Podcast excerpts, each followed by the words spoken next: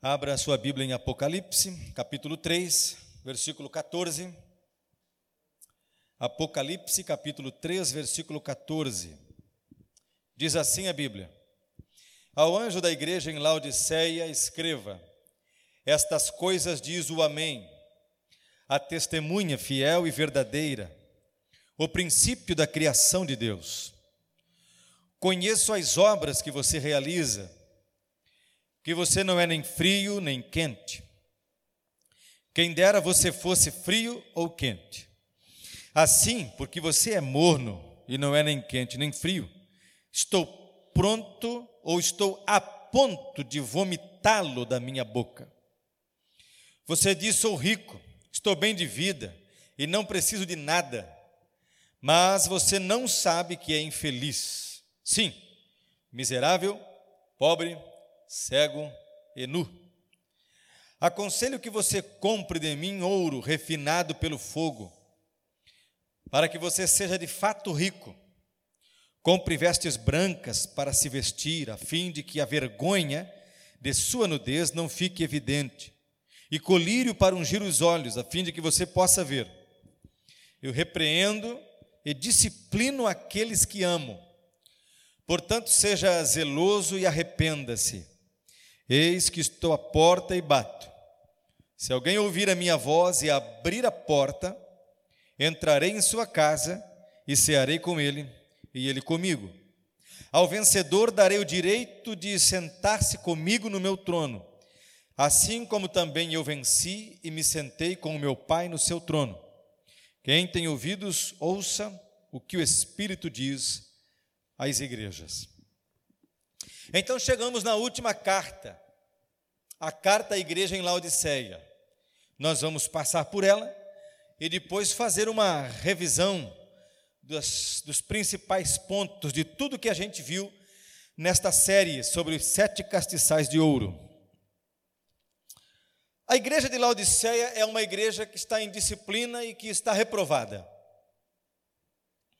A igreja em Laodiceia é a igreja que também nela Jesus não tem nenhuma virtude para elogiar. Nenhum ponto forte, nenhum ponto bom para parabenizar a igreja. Infelizmente, a igreja de Laodiceia também identifica algumas igrejas dos nossos dias. No versículo de número 15, Jesus diz o que ele disse para todas as igrejas: Conheço as obras que você realiza. E é bom você notar que Jesus anda de olho nas nossas obras, anda de olho nas coisas que nós praticamos. Em todas as cartas, Jesus usa essa expressão: conheço as obras, eu conheço, eu conheço. E aí Jesus denuncia esta igreja que nem é frio nem é quente. E Jesus diz: seria bom que fosse uma coisa ou outra. Quem dera fosses frio ou quente. Nem uma coisa e nem outra. Como é que a gente pode caracterizar uma igreja sobre a qual Jesus diz que não é nem frio nem quente? Há muitas as sugestões escritas pelos teólogos e pelos estudiosos da Bíblia. Eu vou tentar condensar tudo e vou dar meu ponto de vista. A meu ver, a igreja que não é fria e nem quente, à luz do que a gente lê na sequência dos versículos, é uma igreja que não sabe exatamente, ou não tem uma mínima noção, de como ela é e como ela está está diante de Deus. Ela pensa que está bem, mas não está. Portanto, ela não sabe que está mal. E o pior de tudo é que ela acredita que está bem. Você lê isso no texto quando fala assim: ó, é, você diz, sou rico, estou bem de vida e não preciso de nada. Então, essa é a impressão que Laodiceia tem de si mesma. Eu estou bem na foto. Estou rico, estou abastado, não tenho necessidade de nada. Então ela tem de si mesma uma falsa imagem. Ela olha para o que ela considera serem símbolos de bom estado e diz: Eu tenho os símbolos que identificam-me como uma igreja que vai bem, obrigado. Ela se vê assim. E olha o que Jesus diz: Mas você não sabe. Então veja, essa igreja sabe uma coisa que é errada, sabe uma coisa que está fora do padrão. E o que ela deveria saber mesmo, ela não sabe. E aqui Jesus está dizendo: Mas você não sabe que é infeliz.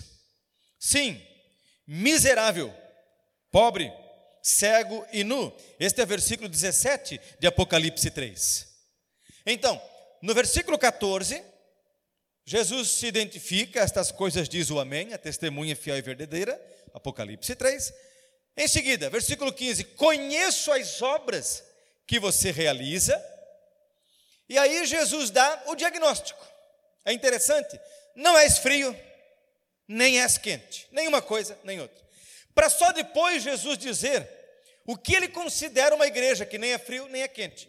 E o que é uma igreja que nem é fria, nem é quente? É uma igreja que sabe de si mesmo o que não confere, o que não está certo, tem de si mesma uma impressão errada, infundada acredita numa mentira sobre si mesma. Em contrapartida, Jesus diz: enquanto você diz para si mesma que você está bem de vida, que não precisa de nada, que está rica, na verdade, o que você não sabe é que isso é uma mentira.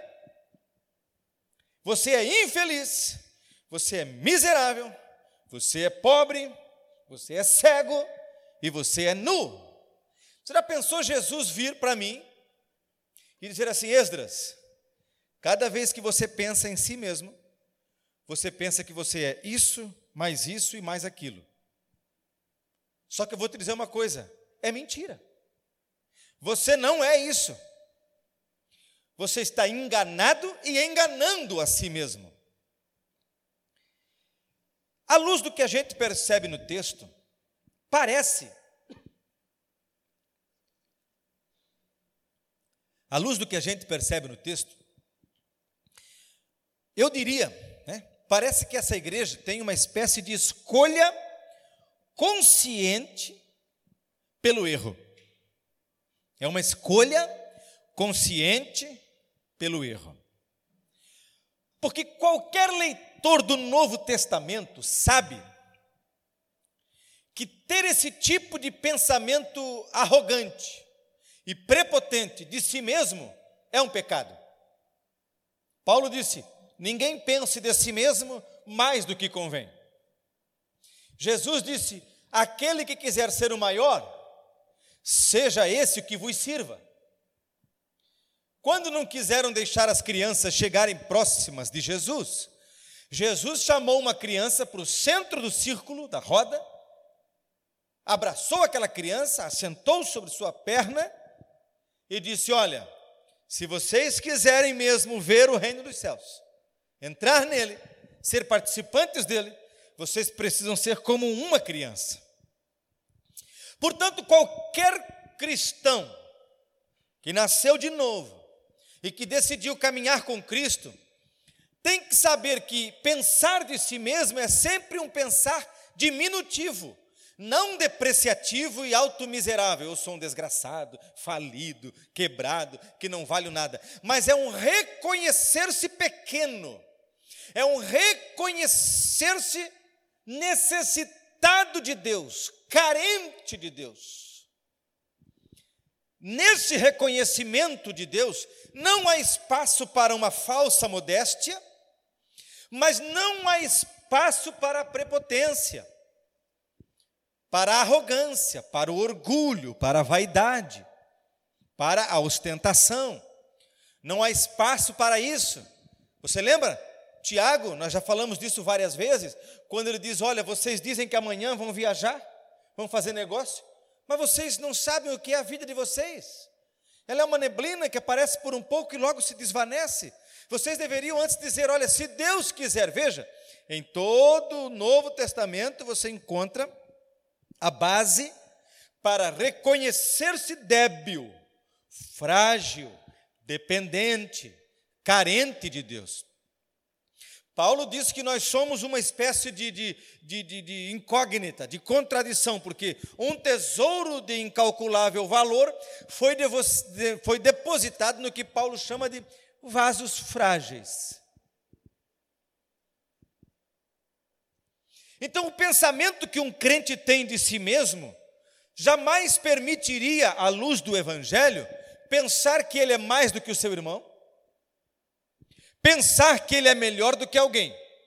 Uma igreja composta por crentes assim educados pela Bíblia, não é uma igreja que pensa que é mais igreja do que as outras igrejas, que é melhor igreja do que qualquer igreja. E esta igreja em Laodiceia caiu no que a minha avó chamaria de o conto do vigário. Se deixou enganar, porque ela olhava para a prosperidade financeira que ela gozava, até por estar num lugar rico como ela estava. E ela pensava: só pode ser que Deus abençoou a gente mais do que todo mundo. Olha o tamanho do templo, olha a riqueza tecnológica de que dispomos, olha o número de membros que vêm aos cultos. Nós somos ricos, não precisamos de nada, vai tudo bem, obrigado. Mas os verdadeiros valores espirituais de uma igreja estavam ausentes desta comunidade. E aí Jesus diz: Olha, você tem uma impressão totalmente errada a seu respeito. Você é como aquela pessoa que põe uma máscara sobre si mesma e acredita que ela é aquilo que ela vê no espelho depois de pôr a máscara e não antes da máscara.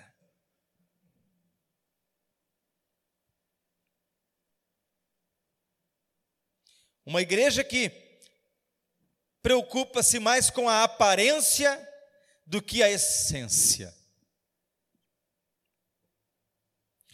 Gente que se preocupa mais com a condição exibicionista da sua exterioridade do que com a condição realista da sua intimidade.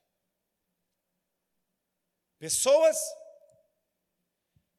que, de maneira é, tangente, a gente pode dizer, se enquadram muitas vezes naquilo que alguns especialistas da psicologia chamam de pessoas que vivem sobre o seu próprio self. Elas criam de si mesmas uma imagem que, por mais que você tente mostrar que não é bem assim, ela tem sempre uma justificativa para o que aconteceu. E nessa cultura de vaidade, de narcisismo, de demonstrar uma coisa que não confere com o que se é, com o que é realmente, surge o diagnóstico de Jesus. Esse tipo de gente não é nem frio e nem quente. Eu não sei exatamente como qualificar o que seria frio e o que seria quente. Eu sei que algumas pessoas tendem a pensar nisso aqui em questões envolvendo é, aspectos carismáticos, né? De ter recebido o batismo com línguas estranhas ou não, mas o texto não está aqui para isso. O texto não está falando disso. Se alguém quer fazer essa analogia, ok, por analogia, mas não é disso que o texto trata. Que é que eu penso? Eu penso particularmente que, na qualidade do que seja frio, está aquele que reconhece: eu estou quebrado, falido, necessito de Deus. Jesus ama essas pessoas. Na qualidade daquele que está quente, poderia estar aquela pessoa que diz: Eu estava quebrado e falido, mas agora Cristo me encontrou e eu quero viver para a Sua glória. Sei que sou pecador, Sei que sou falho, mas recorro à Sua misericórdia e vou viver para a Sua glória. Então, pelo menos me parece que dessa maneira eu consigo colocar dentro de cada prato um tipo de pessoa. Agora, no meio está aquele que pensa, coitadinho, se quebrou, está falido e não tem mais Deus na vida. Para o outro lado, ele pensa, aquele ali é tão inocente, é até bonito ver a fé dele, mas não chegou no meu nível de espiritualidade ainda. Veja as minhas bênçãos, veja como eu sou abençoado, veja como eu estou bem e não preciso de mais nada. Então você pega isso do indivíduo, de uma pessoa, e Jesus diz que a igreja em Laodiceia está nesse estado. Ó, oh, que Deus nos livre dessa condição. Que Deus nos livre desse estado. Porque Jesus diz: porque você não é nem frio nem quente, estou a ponto de vomitá-lo da minha boca. Também aqui há um texto difícil de a gente interpretar, mas no mínimo, você pode assegurar-se de que há uma certa intolerância em Deus. Deus também tem a sua intolerância. Existe uma possibilidade de sermos rejeitados por Deus. Há uma categoria de pessoas, ou de gente, ou de igreja, ou de grupo, que o Senhor rejeita. E quando você olha na Bíblia, sempre o, a, a, a crista colorida, o topete empinadinho, o narizinho arrebitado, recebe do Senhor a sua repulsa a sua repugnância. O Senhor resiste aos soberbos. É o que diz a Bíblia. Porém, Ele dá graça aos humildes. É o que ensina a Bíblia.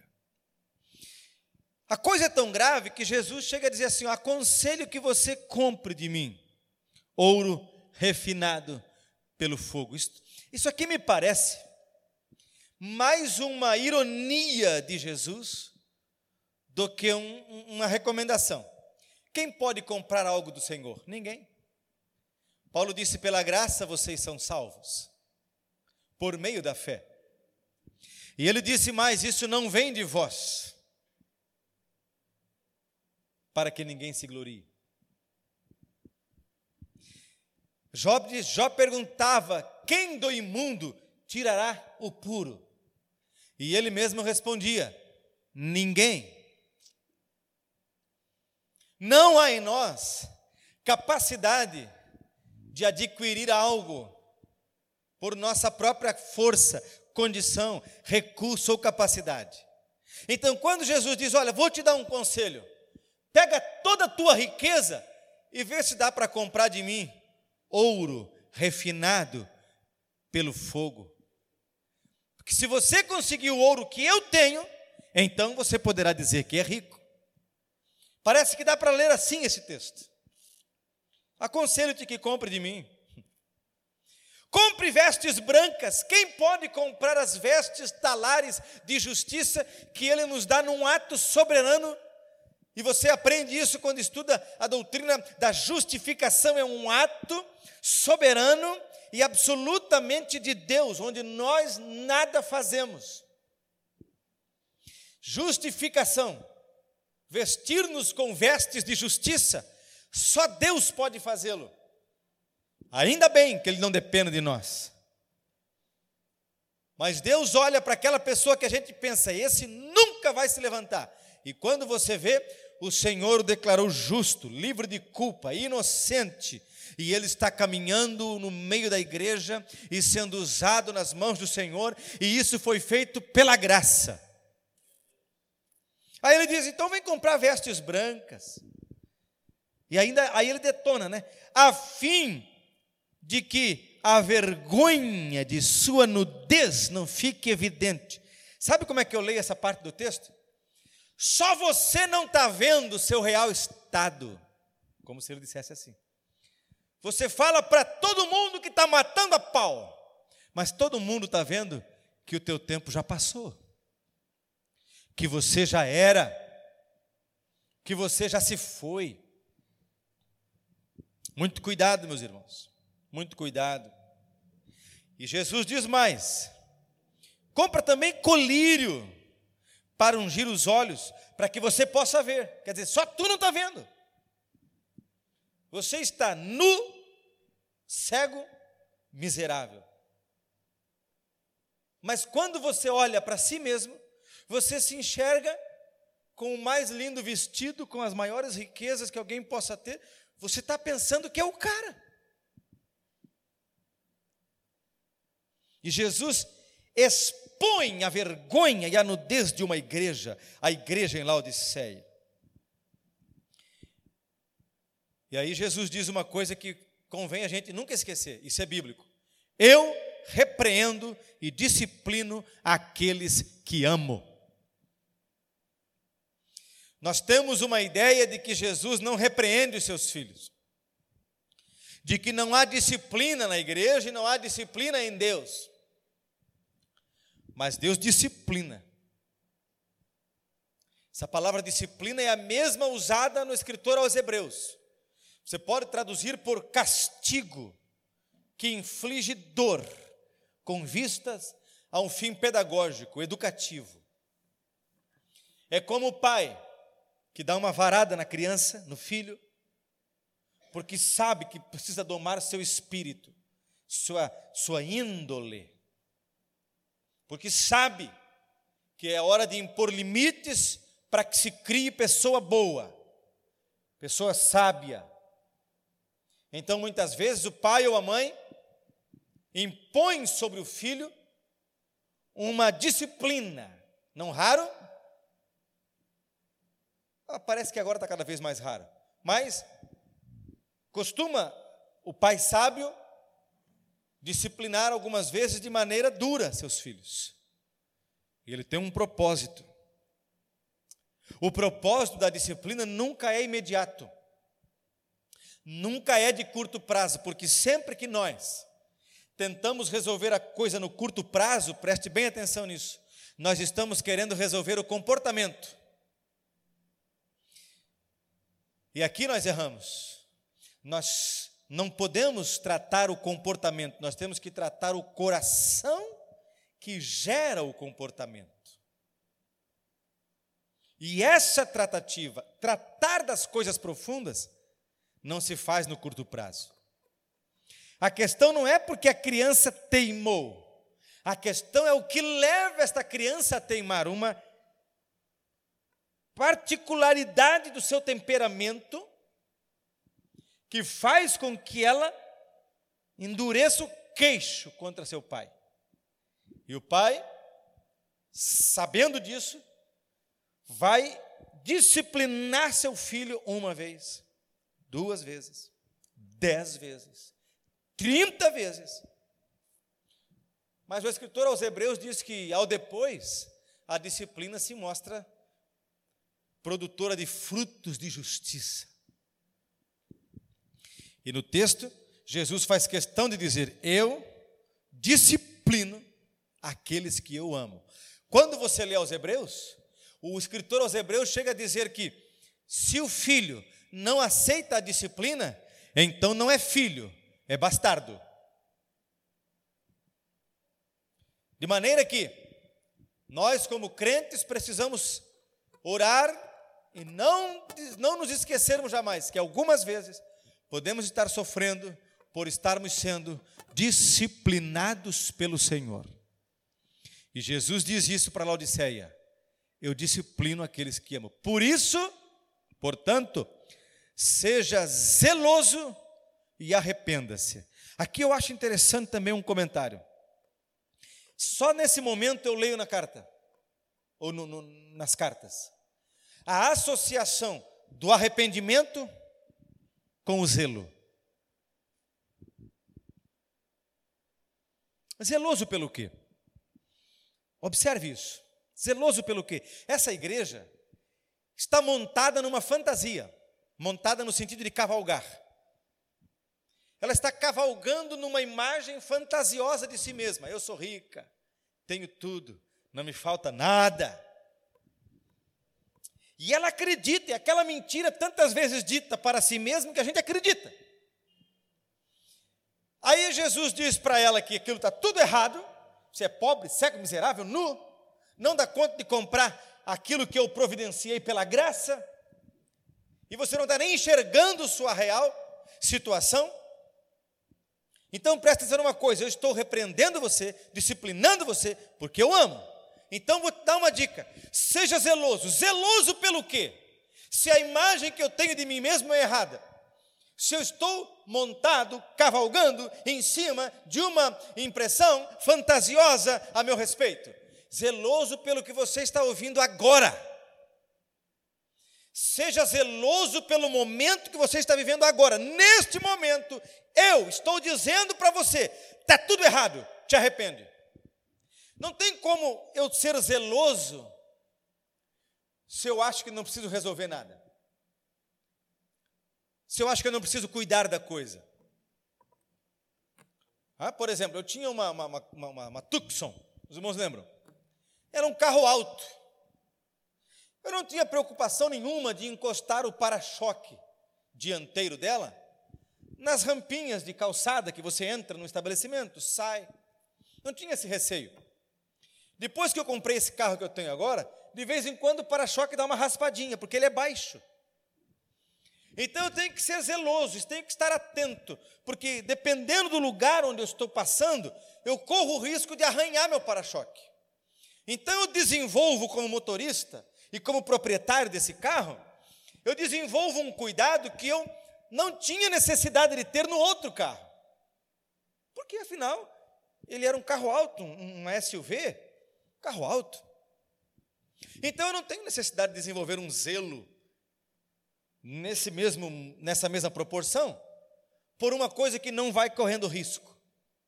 Agora, depois que eu escutei umas quatro, cinco vezes aquela raspada no chão, ter que aprender a cuidar desse para-choque.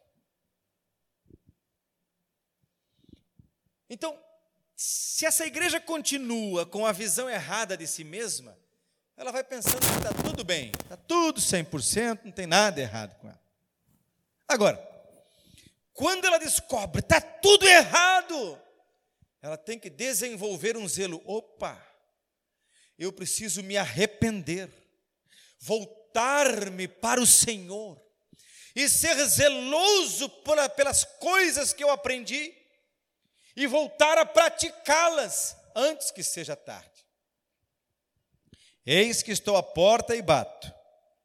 Se alguém ouvir a minha voz e abrir a porta, entrarei em sua casa e cearei com ele e ele comigo. Uma, um alerta, né? Uma palavra de atenção de Jesus. Eu estou à porta e bato. Se alguém ouvir. Aqui vale dizer uma coisa. Essa frase é dita para gente crente é dita para gente de dentro da igreja. Quando nós evangelizamos pessoas com o propósito de trazer o descrente para a fé, nós costumamos usar esse versículo. Preguei muitas vezes mensagens em campanhas evangelísticas ao ar livre. E a gente usa esse versículo, né? Eis que estou à porta e bato. De fato, isso, esse versículo está certo. Ele faz sentido também para isso. Por que não, né? Jesus Cristo o seu evangelho sendo anunciado, é Jesus batendo a porta do pecador para que este o aceite. Mas, a rigor, interpretando o texto dentro do seu próprio contexto, Jesus não está falando com gente que não é crente. Jesus está falando com os membros da congregação de Laodiceia. Ao risco de se estar dentro da congregação com Jesus para o lado de fora do coração. Com Jesus, por o lado de fora da minha vida. Eis que estou à porta e bato. Se alguém ouvir a minha voz e abrir a porta, entrarei em sua casa e cearei com ele e ele comigo. Ao vencedor darei o direito de sentar-se comigo no meu trono. Aleluia. Assim como também eu venci e me sentei com o meu Pai no seu trono. Quem tem ouvidos, ouça o que o Espírito diz às igrejas. Então, com a igreja em Laodiceia, nós aprendemos com essa carta que pode ser sim que uma igreja inteira esteja diagnosticada como uma igreja cega, pobre, miserável e nua. Embora acredite de si mesma que está matando a pau. Mas Jesus, que ama, fala com esta igreja e dá um conselho: se arrependa, porque eu estou disciplinando você, repreendendo você, chamando sua atenção, porque amo você. Estou batendo na sua porta, estou chamando a sua atenção. Se você me ouvir e se você abrir a porta, tudo vai mudar. Uma chance que Jesus sempre dá. Então, deixa eu concluir essa nossa sequência de mensagens, esta série que fizemos sobre os sete castiçais, fazendo uma revisão. Vamos repassar panoramicamente sobre as coisas principais, as mensagens principais de cada carta. Então, primeiro lembre-se, para cada uma dessas igrejas, Jesus se identifica, se apresenta com uma das insígnias que ele apresentou no capítulo 1, desde o versículo 9 até o versículo 20. Lá no capítulo 1 de Apocalipse, a partir do versículo 9, João escreve a sua visão de Jesus glorificado. E aparecem muitas características. Para cada carta, Jesus primeiro se apresenta com as palavras: Isto diz aquele que. Isto diz o que. Isto diz aquele que. E a partir desse aquele que, vem uma das características que apareceram anteriormente ali na visão do Jesus glorificado. Então, esse é o primeiro ponto. Jesus se apresenta a todas elas e cada vez que se apresenta, se apresenta com uma das características que João primeiro escreveu do versículo 9 até o versículo 20 do capítulo 1. Segunda coisa, para todas as igrejas existe a expressão conheço para todas as sete igrejas. E eu, eu fiquei curioso, porque eu ouvi um dia um pregador dizendo que para cinco igrejas dessas sete, Jesus disse: Conheço. Mas pelo menos no texto grego que eu tenho em casa, e eu tenho é, duas obras em grego, eu tenho o Novo Testamento interlinear e tenho o Novo Testamento grego, somente o texto grego, ah, analítico. Em todos eles aparece a expressão conheço para as sete igrejas. Então, lá no texto grego de Apocalipse, no versículo 2 do capítulo 2, no versículo 9 do capítulo 2, no versículo 13 do capítulo 2, uh, no versículo 19 do capítulo 2, e também no versículo 1 do capítulo 3, em todos os textos aparece a mesma expressão grega que se traduz por conheço. Portanto, Jesus disse para as sete igrejas: Eu te conheço. Lembre-se sempre disso. Jesus nos conhece nos mínimos detalhes da nossa vida. Jesus sabe o que vai dentro do nosso coração, sabe das nossas dúvidas, sabe das nossas dívidas, aquilo que devemos para as pessoas que amamos ou para as pessoas a quem ofendemos. Jesus sabe dos nossos dilemas, Jesus sabe das nossas expectativas, Jesus sabe dos nossos sonhos, Jesus sabe de todas as coisas, Ele conhece. Jesus nos conhece nos mínimos detalhes da nossa existência. O salmista no Salmo 139 fala muito bem sobre isso. Leia em casa o Salmo 139 ainda, a palavra nem me chegou à língua, e tu já a conheces toda. Para onde me irei da tua face? Ele nos conhece. Aliás, tu me sondas por trás e por diante, sobre mim pões a tua mão. Então quer dizer, no texto bíblico a gente aprende que nada em nós surpreende o Senhor. Nada em nós pega Deus de surpresa. A hora que a gente peca feio, que a gente pensa, ainda bem que ninguém viu, Ele sabe, Ele conhece, Ele vê. A hora que a gente acerta e a gente pensa, pena que ninguém está vendo. Ele viu, ele sabe, ele conhece. Ele conhece as dores, ele conhece os sabores da vida, ele conhece. Por isso vale a pena não se esconder dele, que foi o problema de Adão e Eva. Tinham uma relação de intimidade e de repente fogem, como se adiantasse. Ele diz: Aonde você está? Ora, por que, que eles não fugiram? Porque não dá para fugir de Deus. Eles tentaram, mas não deu. Você lembra de Jesus caminhando apertado pela multidão? Apertado pela multidão.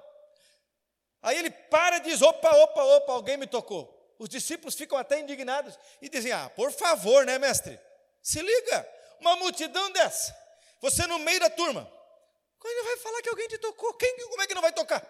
Você está no meio do povo. E ele fala: Não, meu filho, você é que não sabe de nada. Eu senti que saiu virtude de mim. Aquela mulher tocou em Jesus às escondidas, mas ninguém consegue se esconder dele. Eu fico imaginando a cena: ele para, quem me tocou?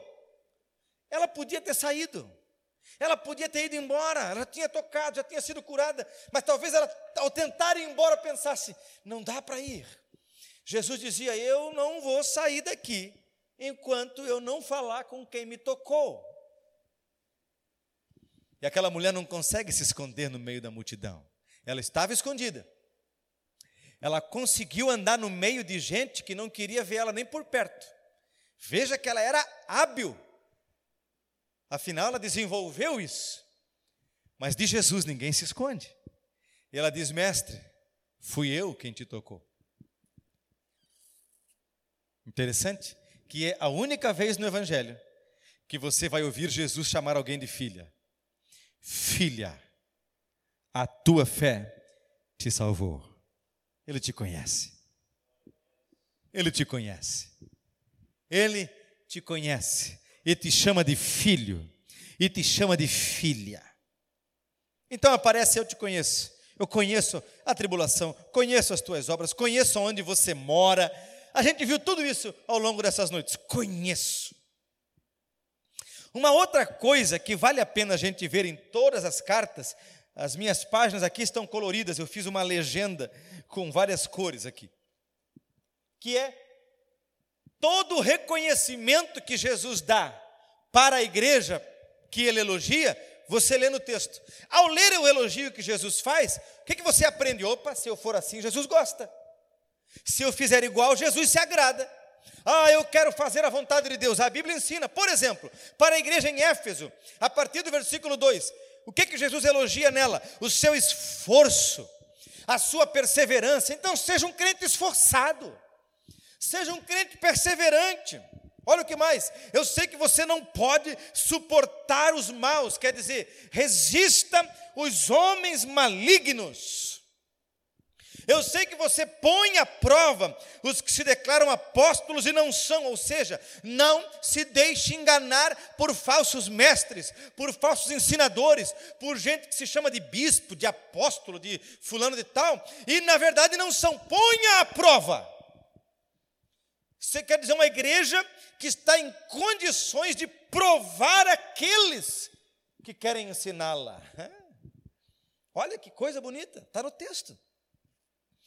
E a igreja chega a descobrir que eles são mentirosos. Você tem perseverança e suportou provas por causa do meu nome, sem esmorecer. Quer agradar a Jesus? Suporte as provações.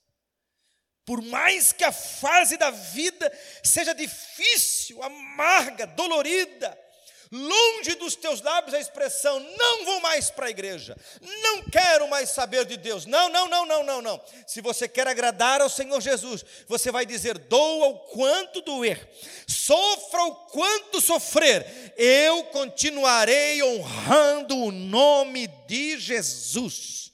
Foi isso que ele elogiou em Éfeso. Uma palavra de atenção para cada igreja. Bom, vamos primeiro para os elogios. Vamos continuar nos elogios. A igreja em Pérgamo, a igreja em Pérgamo, a igreja em Esmirna não merece repreensão. Coisa bonita. A gente viu isso. A igreja em Esmirna não merece repreensão. Estas coisas diz o primeiro e o último, que esteve morto e tornou a viver. Eu estou no versículo 8 do capítulo 2. Conheço a tribulação pela qual você está passando, a sua pobreza, embora você seja rico, e a blasfêmia dos que se declaram judeus e não são, sendo isto sim sinagoga de Satanás. Não tenha medo das coisas que você vai sofrer. Eis que o diabo está para lançar alguns de vocês na prisão, para que vocês sejam postos à prova e passem por uma tribulação de dez dias. Seja fiel até a morte, e eu lhe darei a coroa da vida. Quem tem ouvidos, ouça o que o Espírito diz às igrejas: o vencedor de modo nenhum sofrerá o dano da segunda morte. Veja, do versículo 8 ao versículo 11, você não encontra nenhuma repreensão à igreja em Esmirna. É possível viver uma vida irrepreensível para Deus. Mas a igreja em Pérgamo, olha o elogio, olha, olha o estímulo de Jesus. Sei que você conserva o meu nome e não negou a fé que tem em mim. Olha só, gente. Elogios devem nos ensinar ao que devemos imitar. Mesmo nos dias de Antipas, minha testemunha, meu fiel que foi morto na cidade de vocês, aí onde Satanás habita, já expliquei isso na, na, na noite em que pregamos sobre essa carta. Mas eu estou relembrando todos os elogios que Jesus faz. A igreja em Tiatira, você lê no versículo 19, o que, que Jesus elogia nessa igreja? O seu amor, a sua fé, o seu serviço, a sua perseverança e as suas últimas obras, mais numerosas do que as primeiras. Uma igreja diligente, uma igreja trabalhadora, uma igreja que pratica obras, uma igreja que realiza feitos, uma igreja que ama, uma igreja que exercita a sua fé através de serviço perseverante. Crentes preguiçosos não podem receber elogio do Senhor. É assim que a gente se espelha, é neles, nesses elogios. A igreja em Sardes, capítulo 3. Mas você tem aí em Sardes, veja, Sardes é uma igreja que, contrário a Esmirna, está sob reprovação. Enquanto a igreja em Esmirna não merece censura, a igreja em Sardes não merece elogio. A única coisa, a única ressalva em Sardes, a única ressalva, umas poucas pessoas que não contaminaram as suas vestes. Pureza, santidade, vida piedosa diante de Deus. Não é porque todo mundo faz que a gente vai fazer. Não é porque está na moda que a gente vai andar fazendo. Você tem aí no meio, apesar de toda essa bagunça que Sardes se transformou, poucas pessoas santas, puras. Você quer atrair o elogio do Senhor? Não vá pelo caminho largo da multidão. Continue no caminho estreito da santidade, da pureza, da retidão. Depois, a igreja em Filadélfia, Jesus elogia duas coisas, pelo menos. No versículo 8, guardou a minha palavra e não negou o meu nome. No versículo 10, você guardou a palavra da minha perseverança, ou seja, você não negociou a minha palavra. Você aguardou, guardo a tua palavra no meu coração, para não pecar contra ti. E a igreja em Laodiceia também não merece elogios, né? Mas Olha só a repreensão de Jesus para cada igreja. A igreja em Éfeso, apesar do elogio que nos ensina o que devemos imitar, olha o que Jesus tem contra ela, no versículo 5: Se você não se arrepender, virei até você e tirarei o seu candelabro do lugar dele. Jesus faz uma censura e uma repreensão dura. Ele se mostra como um Deus que julga, um Deus que age. Você caiu, abandonou a prática das primeiras obras, ai de ti se não te arrependeres. A igreja em Pérgamo Lembrando que Esmirna não foi repreendida, então vamos direto para Pérgamo, no versículo 16 do capítulo 2. Irei até aí sem demora e lutarei contra eles com a espada da minha boca. Jesus está dizendo: se vocês não se arrependerem, eu, pessoalmente, vou aí resolver com vocês. Tá bom para ti ou não? A igreja em Tiatira, olha a repreensão de Jesus: Eis que farei com que fique acamada, e trarei grande tribulação aos que com ela adulteram, caso não se arrependam das obras que ela incita. Matarei os seus filhos, e todas as igrejas saberão que eu sou aquele que sonda mentes e corações, e retribuirei a cada um de vocês, segundo as suas obras. Você faz, eu retribuo. Você pratica, é comigo.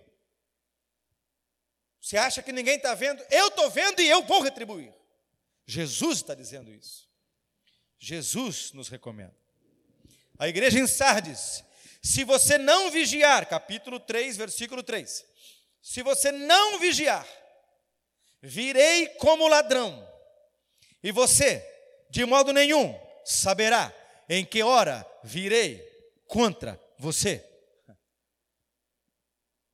Se você não vigiar, venho de surpresa, por onde você não imagina, e você não vai nem dar conta, você não vai nem saber.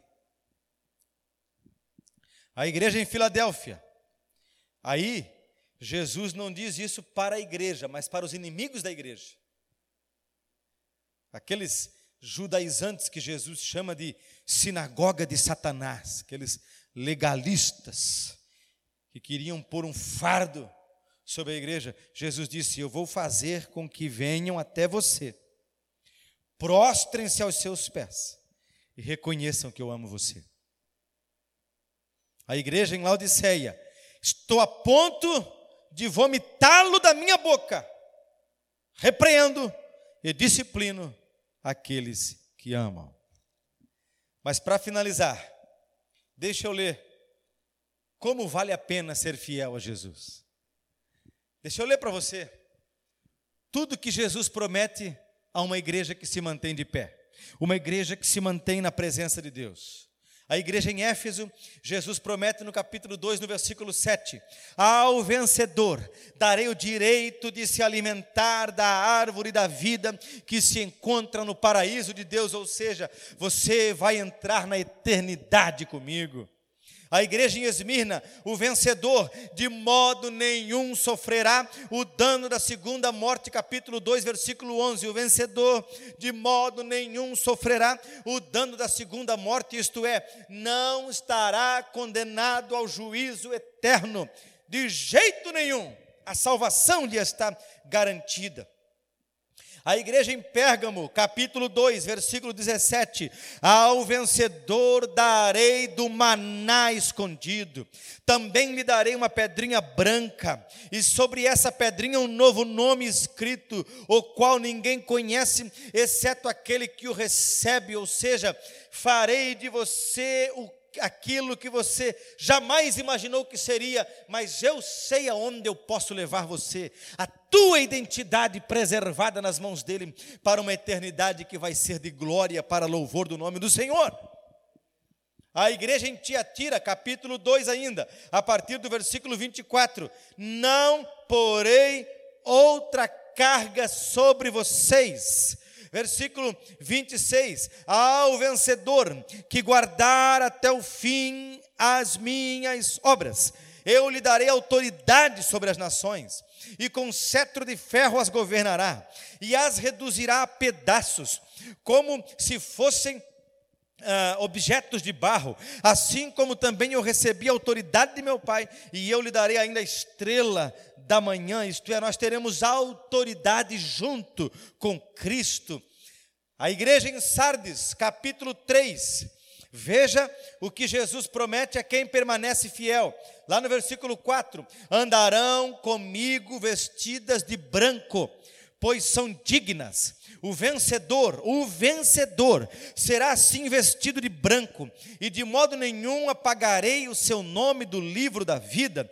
Pelo contrário, confessarei o seu nome diante de meu Pai e diante dos seus anjos. Veja, imagine Jesus dizendo: Este é meu filho tal, esta é minha filha tal, chegou aqui em todas as cartas você vai descobrir isso. Existe uma caminhada e uma trajetória.